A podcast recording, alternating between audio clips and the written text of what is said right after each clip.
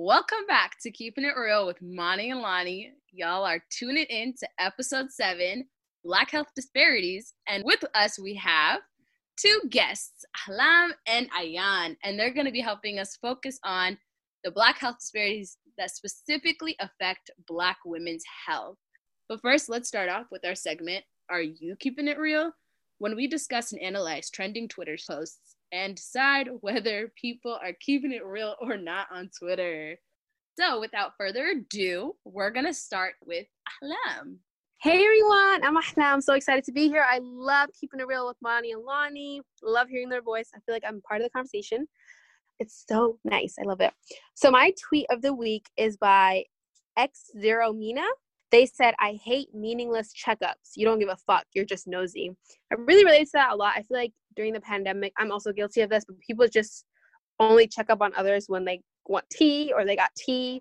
And it's never like actual like um, checkups to see if you're mentally okay, how you're doing health wise. So yeah, I think that we should change that. And a big thing I also noticed is that people will either check up on you because they're nosy or they won't check up on you and they're like a close family member and so you don't know if they're dead or not and it's mad weird so i feel you on that sis I was gonna say I agree with I agree with everything. People just be hitting you up just for the tea, and it's like it's crazy. You was in my lineup for four months though.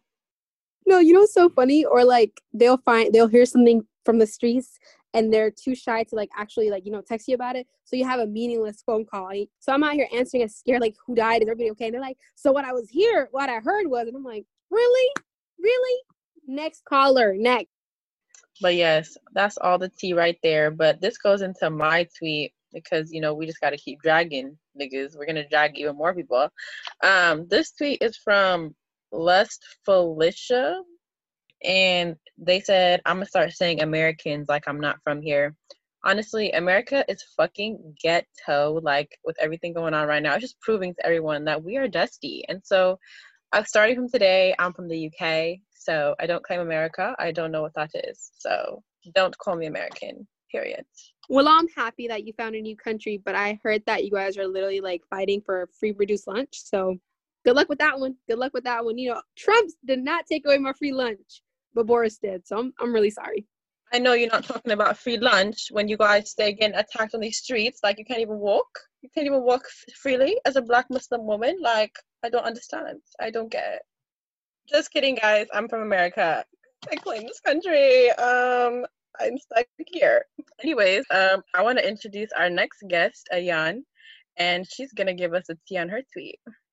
So, hi, my name is Ayan.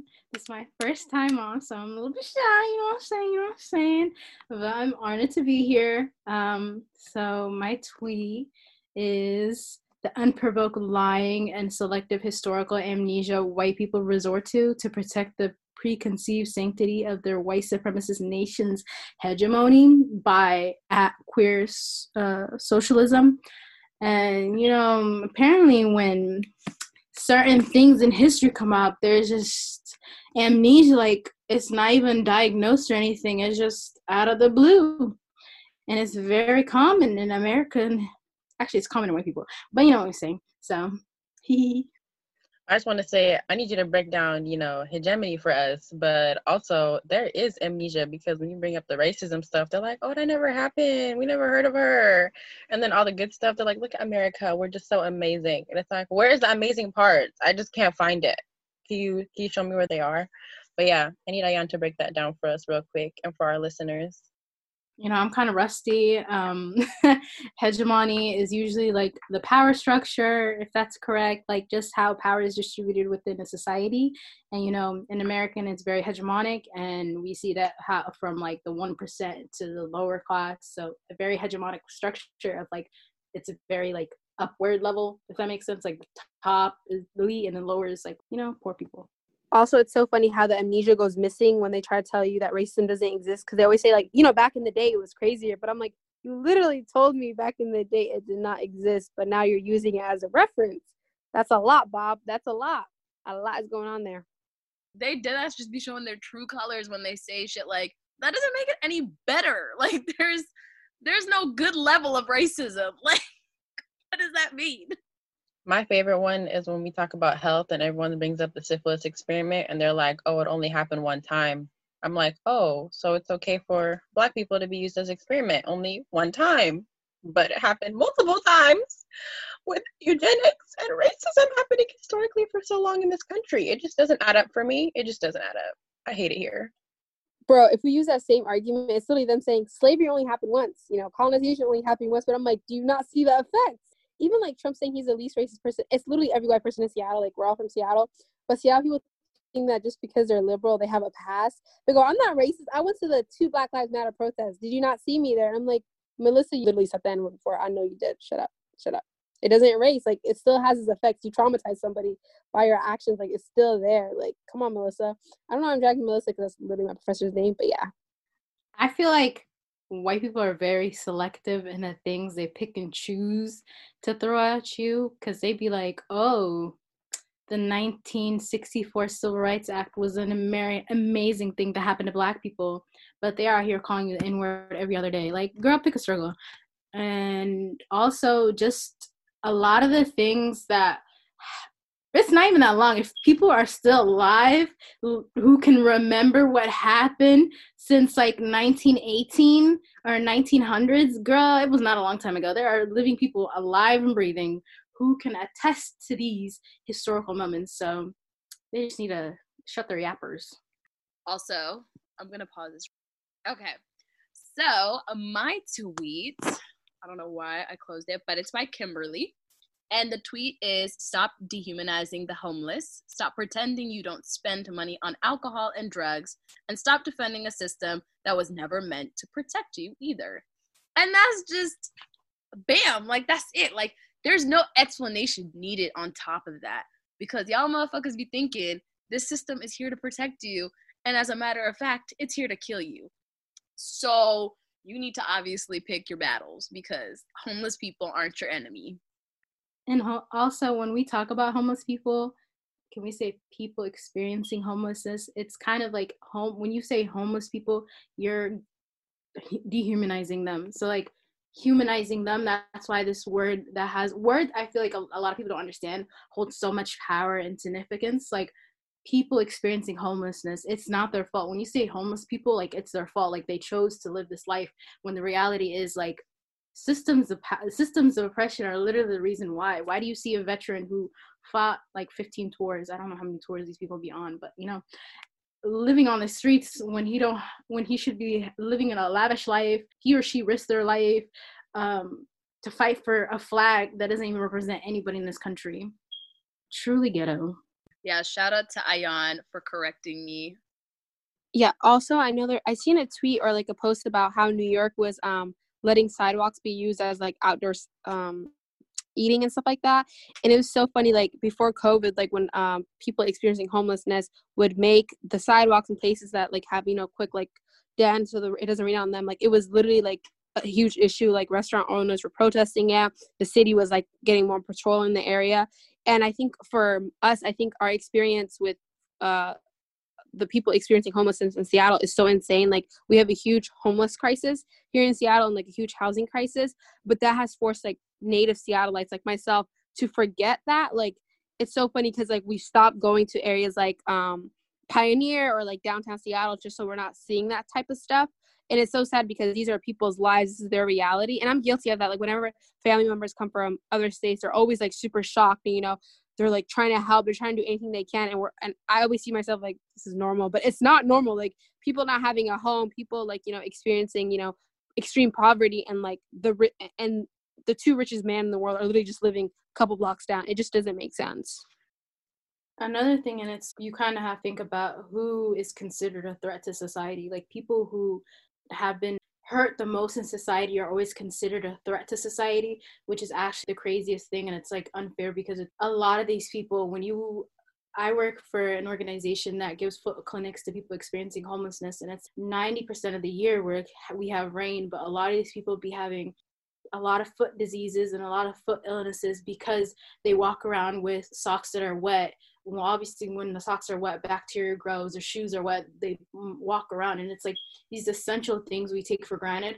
They wear on a daily basis, and they don't get the opportunity to get a new pair of shoes or socks. And another thing I would say is people experiencing homelessness when they ask you for money, don't have that preconceived notion of oh they're gonna spend it on drugs girl why is that your business like you do drugs what's the difference? They're doing drugs to stay warm. They're doing drugs to see another day to just live through life. And i think a lot of people society has messed us up to the point where a lot of people need to decolonize their minds and clean it up because it's just a lot of things going on and it's not okay the way that we treat people. We could it's we could be in their situation at any point in life. So i agree 100% ayan what is your experience with the healthcare system and were you ever unhappy with your service?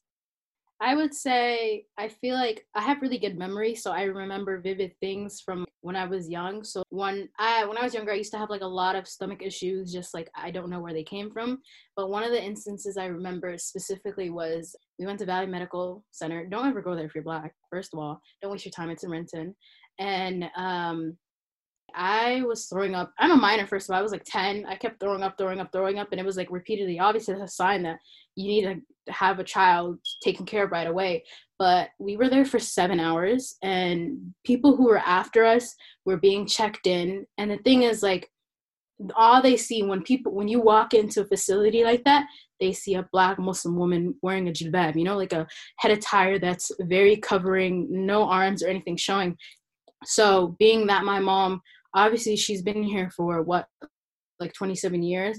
There's still this preconceived notion because she your stereotyped image that she doesn't understand english or no english. So they would they would push this aside. They got to a point where my mom started picking up in the patterns of people who were like two three hours behind us getting ahead of us. And my mom went up and she advocated for me and was like you guys are trash. This is a child and you're letting grown adults who don't even have visible symptoms get ahead of you. And it's like they rather have you suffer and die on their floor than to help you out. So then we just went to children's and they gave us the best care possible. But it's not even that. I went back last year to the same hospital and I had I caught the flu for my little cousins when I went traveling and then um I know I'm not supposed to do that, but I had to get home. I had school. And I had an ear infection and the doctor that came in first of all, I had to wait like four hours, and then I finally saw a doctor. And the thing that he said was like, he looked in my ear, he was like, Ugh.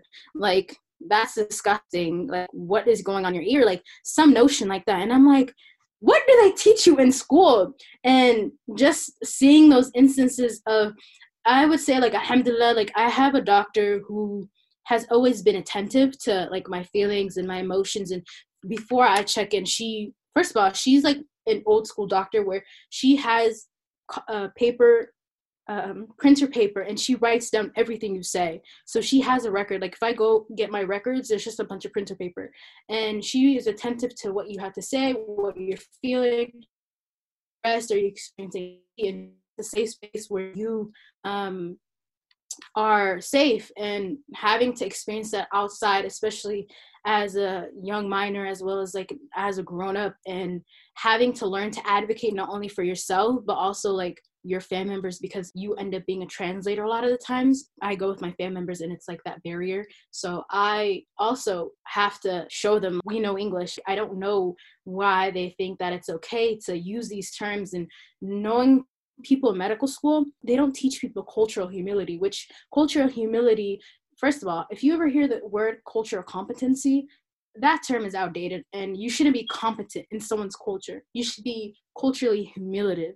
And the reason why I say that is because you need to understand an individual's culture. You need to recognize the patterns. You need to not immerse yourself in the individual's culture to understand how they live. And I think that's one thing about like medical school that I heard of. Like they don't teach that. I think there's like a uh, one week in the first year that they teach these students everything about cultural humility and all these like important public health things of how to basically patient care. They don't know how to do patient care at all. They just learn the science and chemistry and biology and physiology behind the human body and they don't have any human skills. But yeah. I think one huge thing for me when I like first was ever truly experiencing healthcare was I had like such great interactions with my doctor. My doctor was, you know, my family doctor for all of like my siblings and my parents. Uh, she helped my mom deliver me and my siblings. And so we already had like this ongoing relationship since I was a kid with her. And so, you know, shout out to her because she showed me what a true doctor should look like. But I have recently like been seeing a doctor because I have a health condition and my specialist doctor, he was the worst. Like he invalidated every single thing I felt, pretended what I was experiencing was like okay and normal when in reality it really wasn't because I was going to other doctors and they were telling me this is not normal. I was getting other doctors telling me, "Oh, you need to go actually see these type of people because that's something that even your specialist doctor can't even help you with." And I was just sitting there like, "Dang, like homeboy is really playing me right now." So, I can really like attest to like doctors that are super negligent and like don't give a shit about like their their patients and don't care about the way they interact with people. They're just solely on like this idea that you don't have to interact with your actual patient and make them feel comfortable to take care of them. Like I don't know why that's not taught in med school and I heard a lot of things about like the way they teach doctors nowadays and how they don't even understand the way in which like health affects different like groups of people because of social factors that hinder people's health. So it's crazy. Like I heard so much things. So I really attest to like what you're saying about doctors not caring about people. But Ahlam, what do you think? This is like my favorite topic.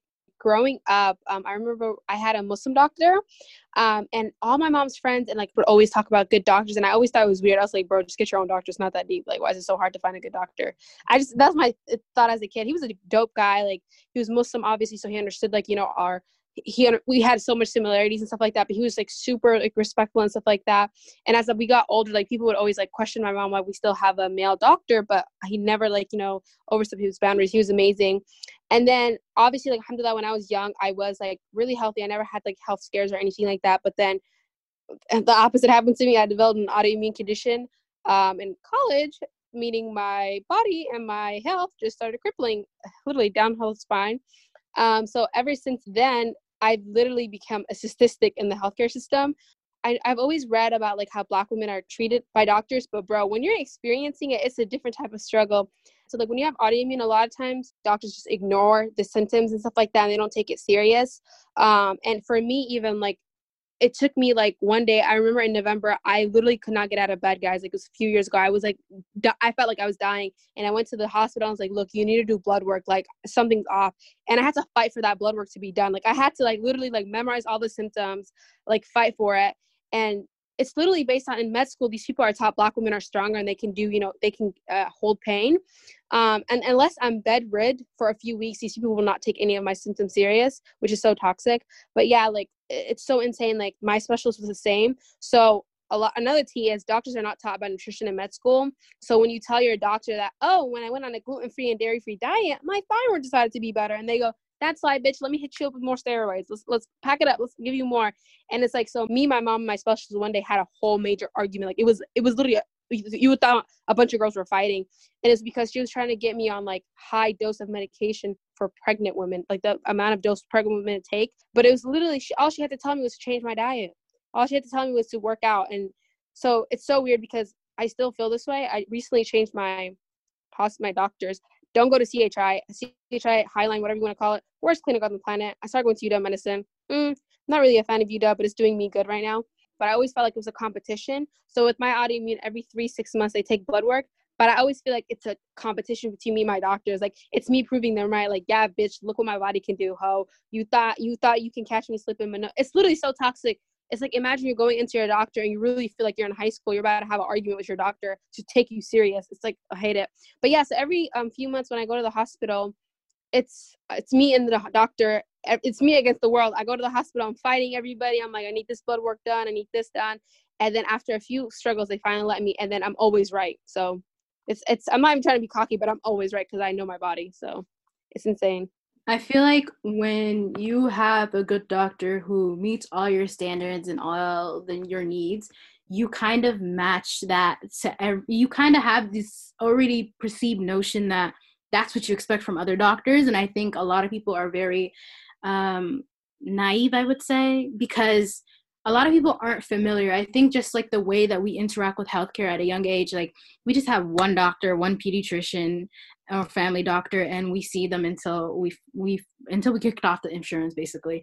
And from there on, I think like one of the things that I realized, like looking back and like just my journey with public health, is the way that doctors talk about certain things and i think one thing for me was like when i was going through my health crisis like over a period of time doctors would say like well as a team we are looking at this x y and z.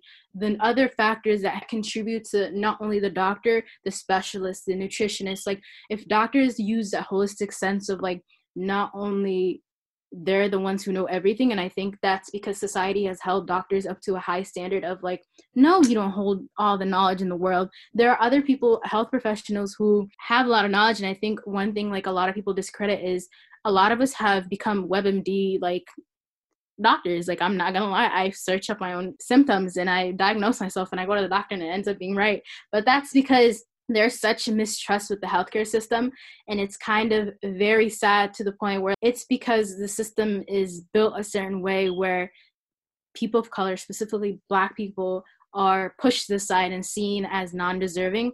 And i remember my friend who's in medical school she was telling me that there is um, when they're doing um, kidney testing there's a specific test where they have different measures but one of the measures is very anti-black in the sense that the way they measure for black patients their necro- nephrons in their kidneys which are like the little things that help filter out your kidneys is very different compared to white patient so and they would over prescribe a person who is black because of these racial practices. And i think unless you study the healthcare system and the health delivery system you will not understand.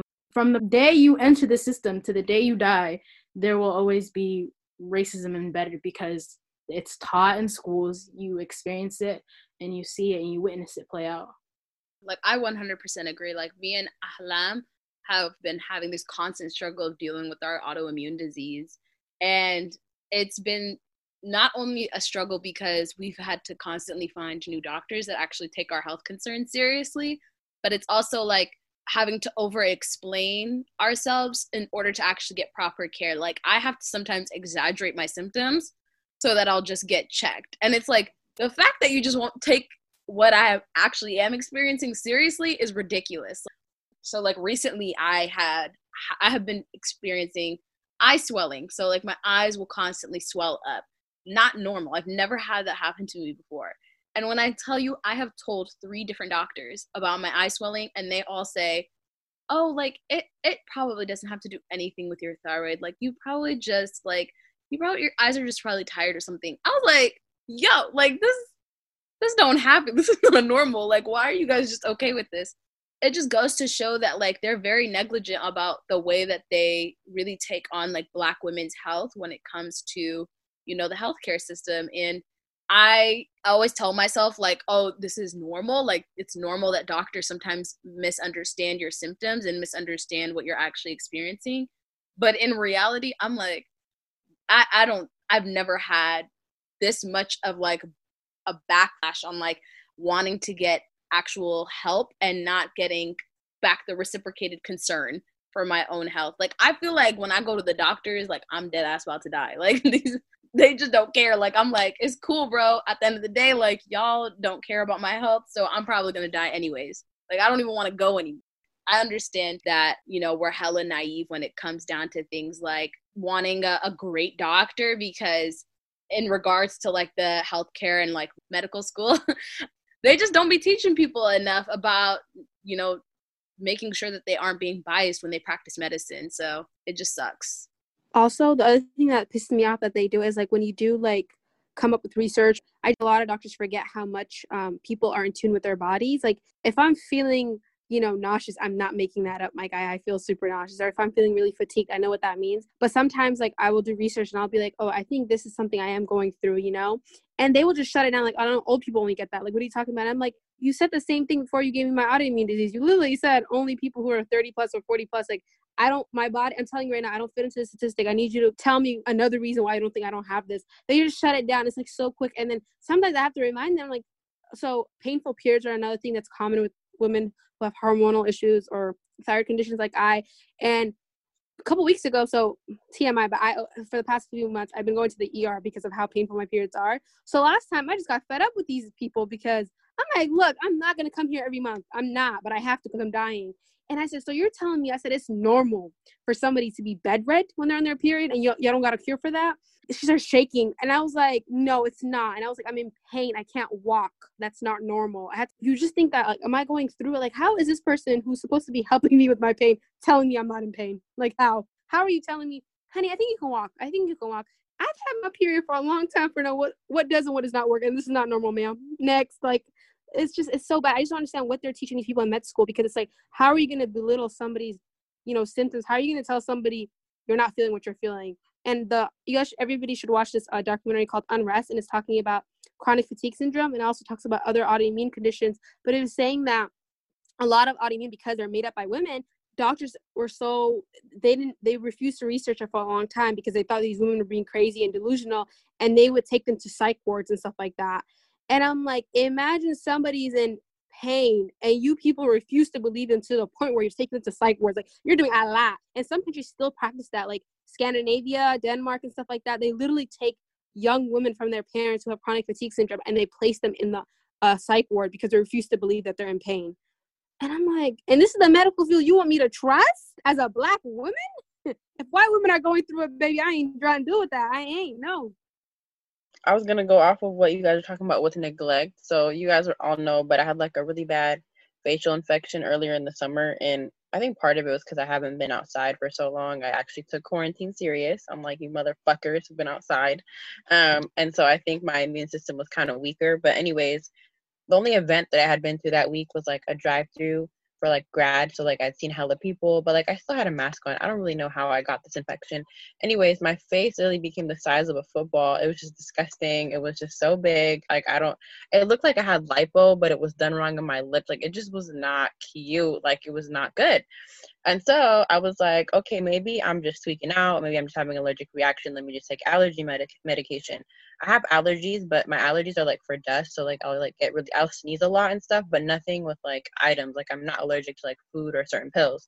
So I was like, okay, what could I have been allergic to? And then, you know, I try to push it off for like three to four days to see if I could just take pills to get the swelling down and nothing was working. So I was like, okay, maybe I actually got infected by something and I just don't know what it is. So I call my doctor and they like you know, this is still like hyper COVID time. So they're like, okay, we can book you an online consultation. And then if it's serious, you can come in. And so I book an online consultation with not my doctor doctor, but just a doctor who's on staff. And then I'm talking to him and I'm telling him like how I got the infection, how long I've had it for, what I think it is, when how I'm confused. And then he just looks at my face like this, like through the screen, like how we're looking at each other right now. And he's like, Are you sure you didn't get hit in the face? Like you sure you didn't get like abused?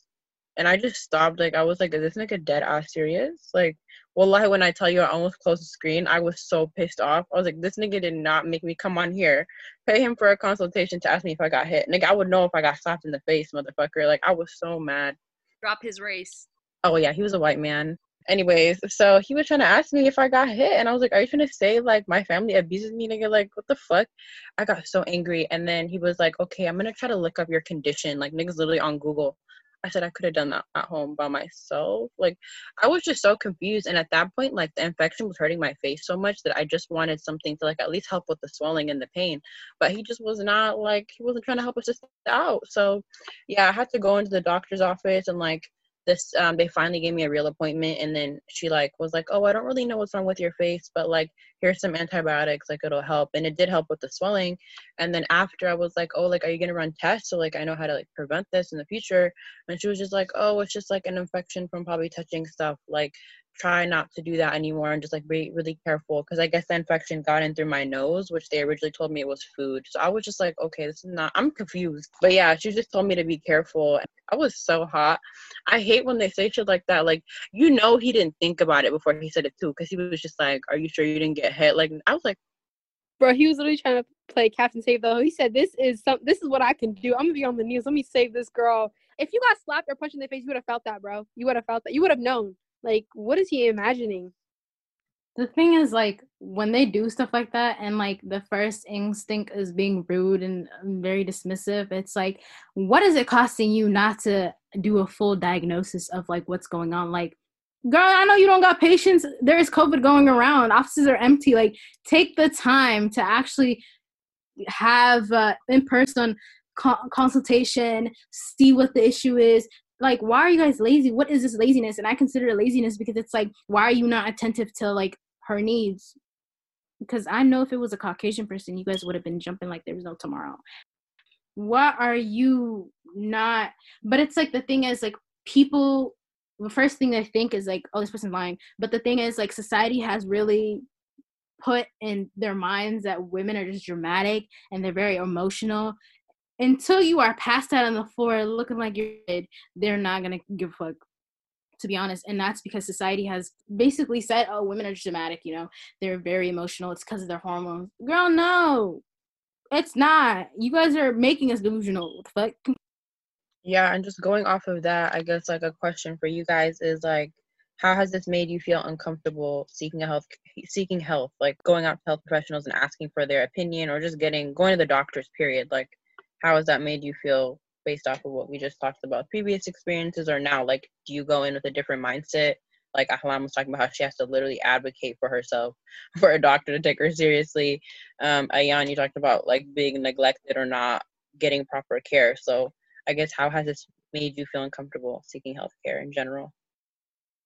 Um, but yeah, I think for me it has made me realize that like I'm a lazy person. So like I like so I've been at CHI like almost my whole life um so like i just i'm so slow like i know health workers can be transferable but like i would i literally was dealing with like shitty service just because i just like norm like i like things i like a structure like i like to go to the same hospital i like to go to the same dentist i like to go to the same you know salon like i don't like changes like that so but like because of my experiences i realized that like i have i have to treat healthcare like I treat my food. Like I, I, you only can go five star. You only can go to the best, which is like super annoying. And although it's an inconvenience sometimes to like you know drive so far for a hospital or like you know constantly changing your doctor, constantly changing your healthcare, it's for the betterment of you know your you at the end of the day. Just because like um as time goes by, obviously if your health is de- deteriorating, it's gonna affect you. It's gonna like you know be an inconvenience for you and stuff like that. So it's like I think for me, just because I'm annoyed, just because it's an inconvenience for me to like you know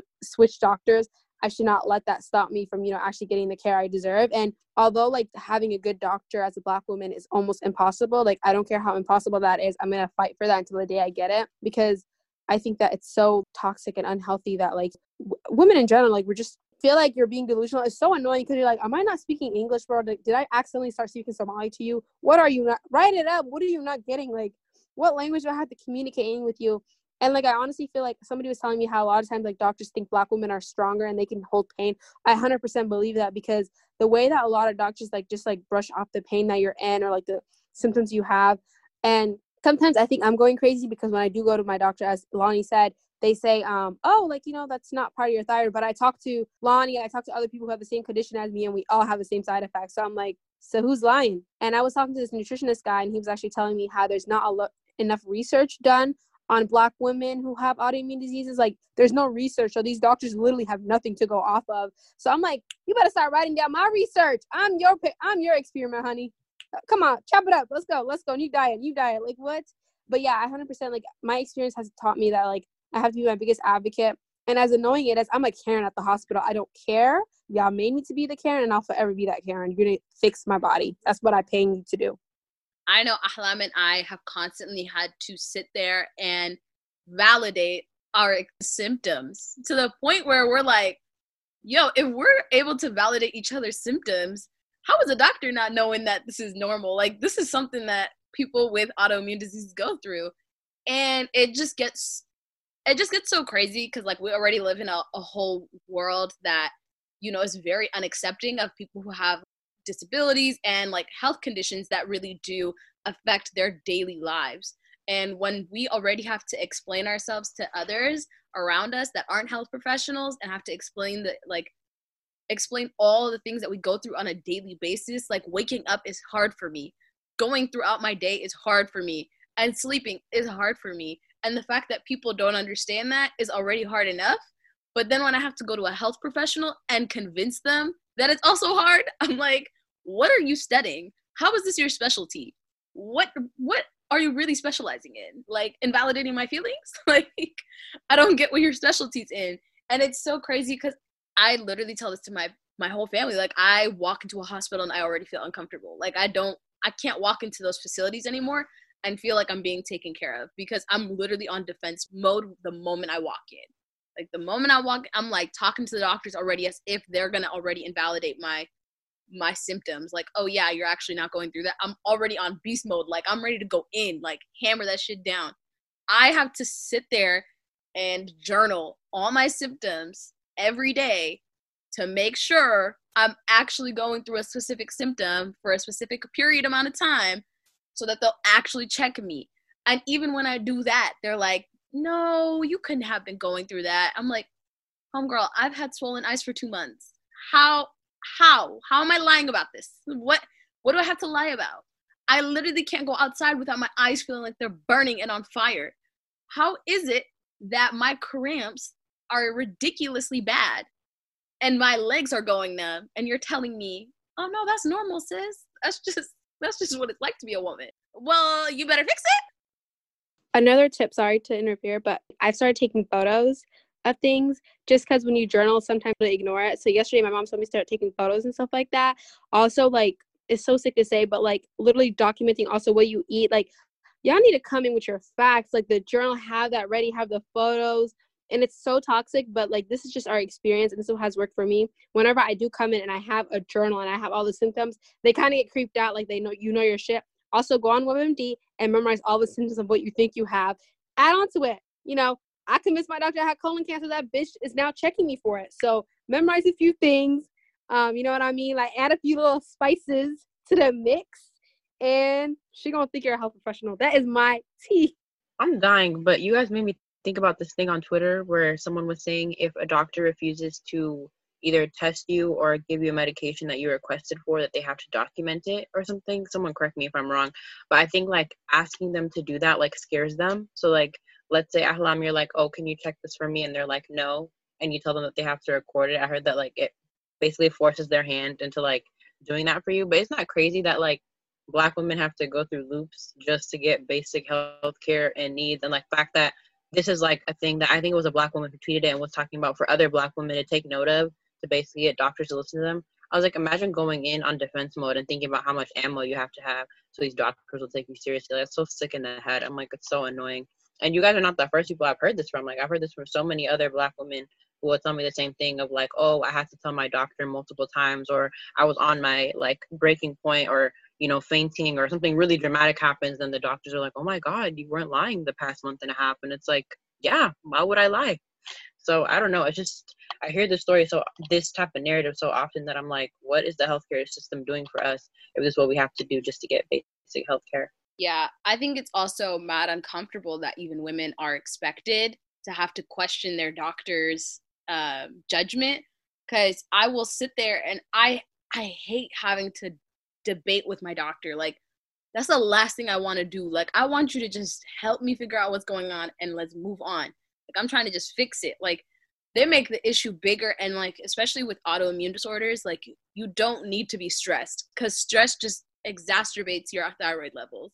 But okay, so speaking on like our experiences too with like the healthcare system, do you think as black women, mind everyone who is listening, we are all black women, do you think having a black health professional is necessary or do you think it's going to change your experiences within the healthcare system? I ultimately believe that it depends on the facility that they're in. And I say that because when you look at most hospitals, and in your hand, you could probably count the number of Black professionals that work there. And reality is when you work in a facility or institution that is rampant with like systematic racism or um, just white supremacy, it's very hard for a lot of black doctors, physicians, nurses, health professionals to do their job the best that they can because ultimately there's a standard of health that is in these systems you know? Like there's an expectation like oh we need to have more black physicians, oh, we need to have more black lawyers, oh, we need to have more black this. But why isn't the conversation always we need to dismantle these institutions in the first place? Because when you go into these institutions, you can have a black doctor, but there's an expectation from their subordinates or the board or anyone who is paying them that they have to act or be a certain way. And I think a lot of people don't understand that the way from undergraduate, the way that like they weed out black people in uh, STEM classes to like medical school, they're always on fighting mode. They're always on survival mode. So it's like if they already have to work 10 times harder to get to where they are, imagine how much harder they have to work in an institution. Well, I think it's good to have representation and a doctor who looks like you, but then you also need to understand that there is a deficiency within the healthcare system that may limit a doctor from doing what they can because of how normalized it is to neglect your patients. And I think the thing is, a lot of people, they're like, I think a lot of thing one thing society has done is, oh, they're black, it's okay. No. At the end of the day, just because they are the same race as you, just because they are the same identity as you, they still need to be held to the same standard as a white person who does the same negligent behavior. Because a lot of these people who identify as this are the ones who are contributing to these horrible health outcomes. And I think a lot of people don't realize that like until we get rid of all these systems that are so intertwined, I don't think healthcare system is going to give you the results that you want. And ultimately, I believe like I had to get COVID tested the other day and I didn't realize that like where I got tested is the public health runs it, but I had to get tested and because my doctor's office is there, one of the ladies who works in the office, she came in, she kept asking me questions and one of the questions she asked me was, Are you pregnant?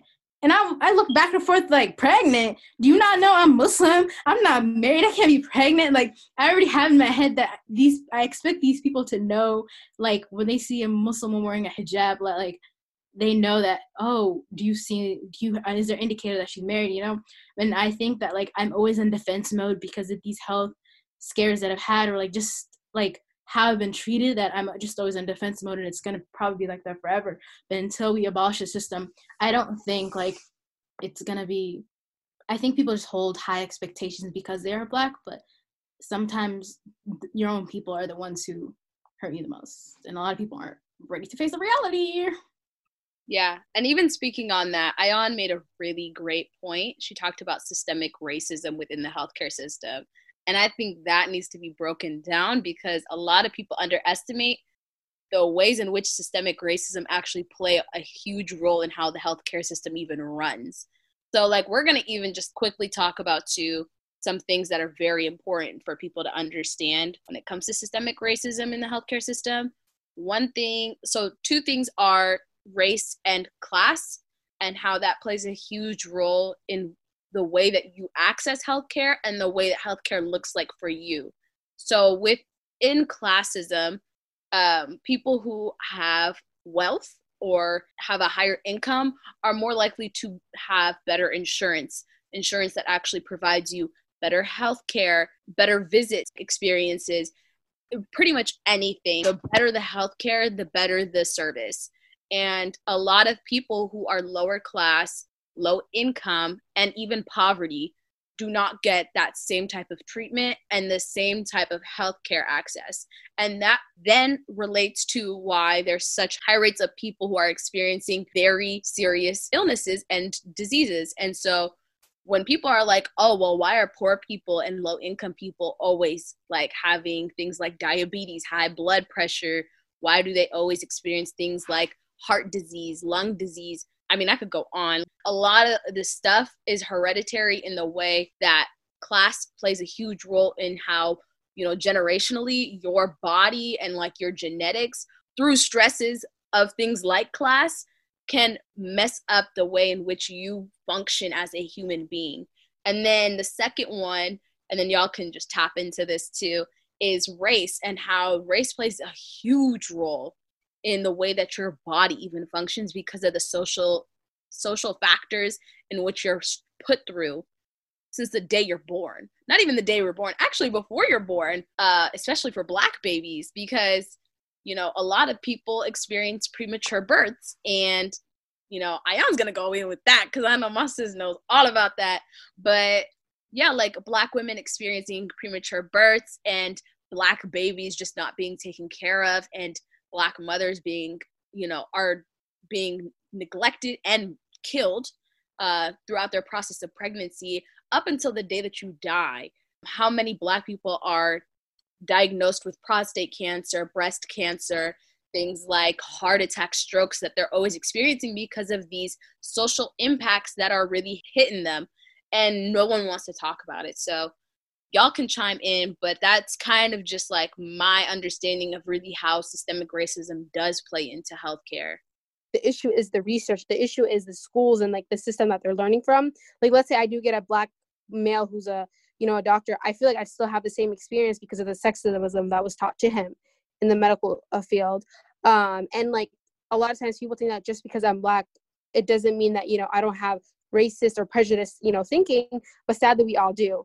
Um, and I think that it's still the same in the healthcare field because it's like so funny because a lot of um, women who have the condition I have who are white are really public online, but they are able to access a lot of naturopath doctors and like naturopath nutritionists, holistic health because they can afford that or their insurance uh, is allowed to pay that. I don't have access to that, and it's it's like so sad because a lot of uh, thyroid people are like mainly black women. Like I think 80% of black women have a hormonal imbalance or thyroid and a lot of the um, main things is stress. So because of the ongoing battle and just like constantly like you know fighting the racism the microaggressions just being a black woman in general and i feel like we're you know we're constantly have like ongoing stress and that triggers our hormones which allows us to have an autoimmune disease in the long run. But it's so sad that like this big demographic is not able to access the same type of healthcare as their white, you know, counterparts. Like a lot of these white men have access to these like naturopaths, and I'm so happy that they share their resources online. But it's like so insane to me that like you know we we have it's not the equal playing field. Like a lot of them are able to reverse it, like they're able to beat their disease, whereas like you know our families are dying from it because they do not have the secret, you know, diet plan, the secret medication.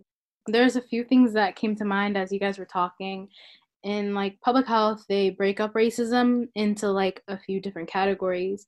One is institutional obviously that's like systemic racism um, where we also see policies that contribute to the race overt racism overt like it's on purpose. And then there's interpersonal racism and i think a lot of people kind of like mm, don't understand what interpersonal racism is. Interpersonal racism is an individual's perceived beliefs and attitudes and behaviors they have with another individual. Like, for instance, a lot of the conversation we're having is an example of interpersonal racism where this person already has preconceived notions as well as beliefs and attitudes, and you, as a person that they see their implicit biases are being shown to you, and that's what it means. And discrimination is also an interpersonal racism internalized racism. We see a lot of internalized racism within like colorism in our communities. Another thing we also talk about is if you guys take the time and look up the socio-ecological model, and it's broken up into like six categories, I believe. And the first one is uh, individual. What is individual health seeking behaviors, like what health behaviors at the individual level are contributing to these factors. At the interpersonal level, that's like family and relationships, like how is that contributing to the health behaviors? And then community level, what community aspects, and like for example, like lung cancer and all these things at a community level, if you don't have access to a healthcare facility nearby or you don't have access to grocery stores that have good healthy produce and like vegetables grains uh, fruits what does that attribute to? So you have a higher risk of getting like diabetes hypertension and we've always heard that but at the community level what are things that individuals can do? And a lot of things a lot of people do always talk about is education. If we don't take the time to educate people on these health seeking behaviors they won't understand like what the contributing factors are and i think that's critically important as well as there's the institutional level like hospitals how are hospitals con- uh, contributing to these health seeking behaviors but also the policy level? What are policies for instance that are contributing to these negative health outcomes? And a lot of people don't like we always talk about in public health but when you take it into the context context of putting in a diagram and then breaking it up and like at what levels what interventions can we do to fix these negative health outcomes, it becomes critically important that individuals from the community become part of it. Another thing, hold on, uh, just lost it. Another thing is that a lot of times you he always hear data being like stratified or like divided by race and um and ethnicity but the thing is there is a negative side to it being divided by that within an individual like instance we're talking about black and african american. There are people who are lower class. There are people who have less education. There are people who are immigrants. There are people who are undocumented. There is variations within that specific race category and ethnicity that a lot of people a lot of health professionals or a lot of researchers don't consider. One an education level of an individual for instance like a person who works paycheck to paycheck is going to have a different health outcome compared to individual who is wealthy. A person who who has to go to work who is paycheck to paycheck they're most likely going to be overstressed overworked. They're going to probably do the most and we live in a society where pills are considered the best way to get over your pain which is like the hor- most horrible thing. Instead of going to doctor people would rather take ibuprofen and tylenol but that's been normalized in our society people say things like opioid crisis versus crack epidemic like you can just tell the way in which you know a lot of medical people like a medical officials were really treating those situations completely different and how when it came to white people who were doing crack it was a huge concern for society and that you know it wasn't in danger and people had to hide it from their kids and you know all this other stuff. But then when it was occurring in black communities it was like oh it's nothing oh that's just black people they just do drugs and it's so sick and i think that's transferred now to covid and the fact that people are talking about well black people are just at higher risk of catching COVID. And it's like, what does that even mean? And they're like, oh, well, black people are dying at higher rates of COVID. Well, what does that mean? Like, why are you guys just stating facts when there's much more to just these facts of, well, black people are being affected and are at higher risk than any other group of people? There's a reason for that. And people are so negligent of this because they don't give two shits about what black people in America deal with on how many different levels. And I just, I'm tired of it. I'm tired of being considered just another statistic and another number and not being taken care of seriously. My, that my health doesn't matter and that my life doesn't matter. And people really think that police officers are the only ones in the system that we need to be worried about. Now we need to be worried about every single government official because they don't give two shits about our lives. As y'all can see, we could talk about this all freaking night but we're not gonna hold y'all up. We're definitely gonna come back to this and have another segment on this. But thank you to our special guests, Ayan and Ahlam, for tuning in. Don't forget to tune in to our previous episodes and look out for new ones as well. Make sure to keep up with us on Instagram at Shakur Entertainment and follow and subscribe on our podcast platforms to stay updated. Talk to y'all soon.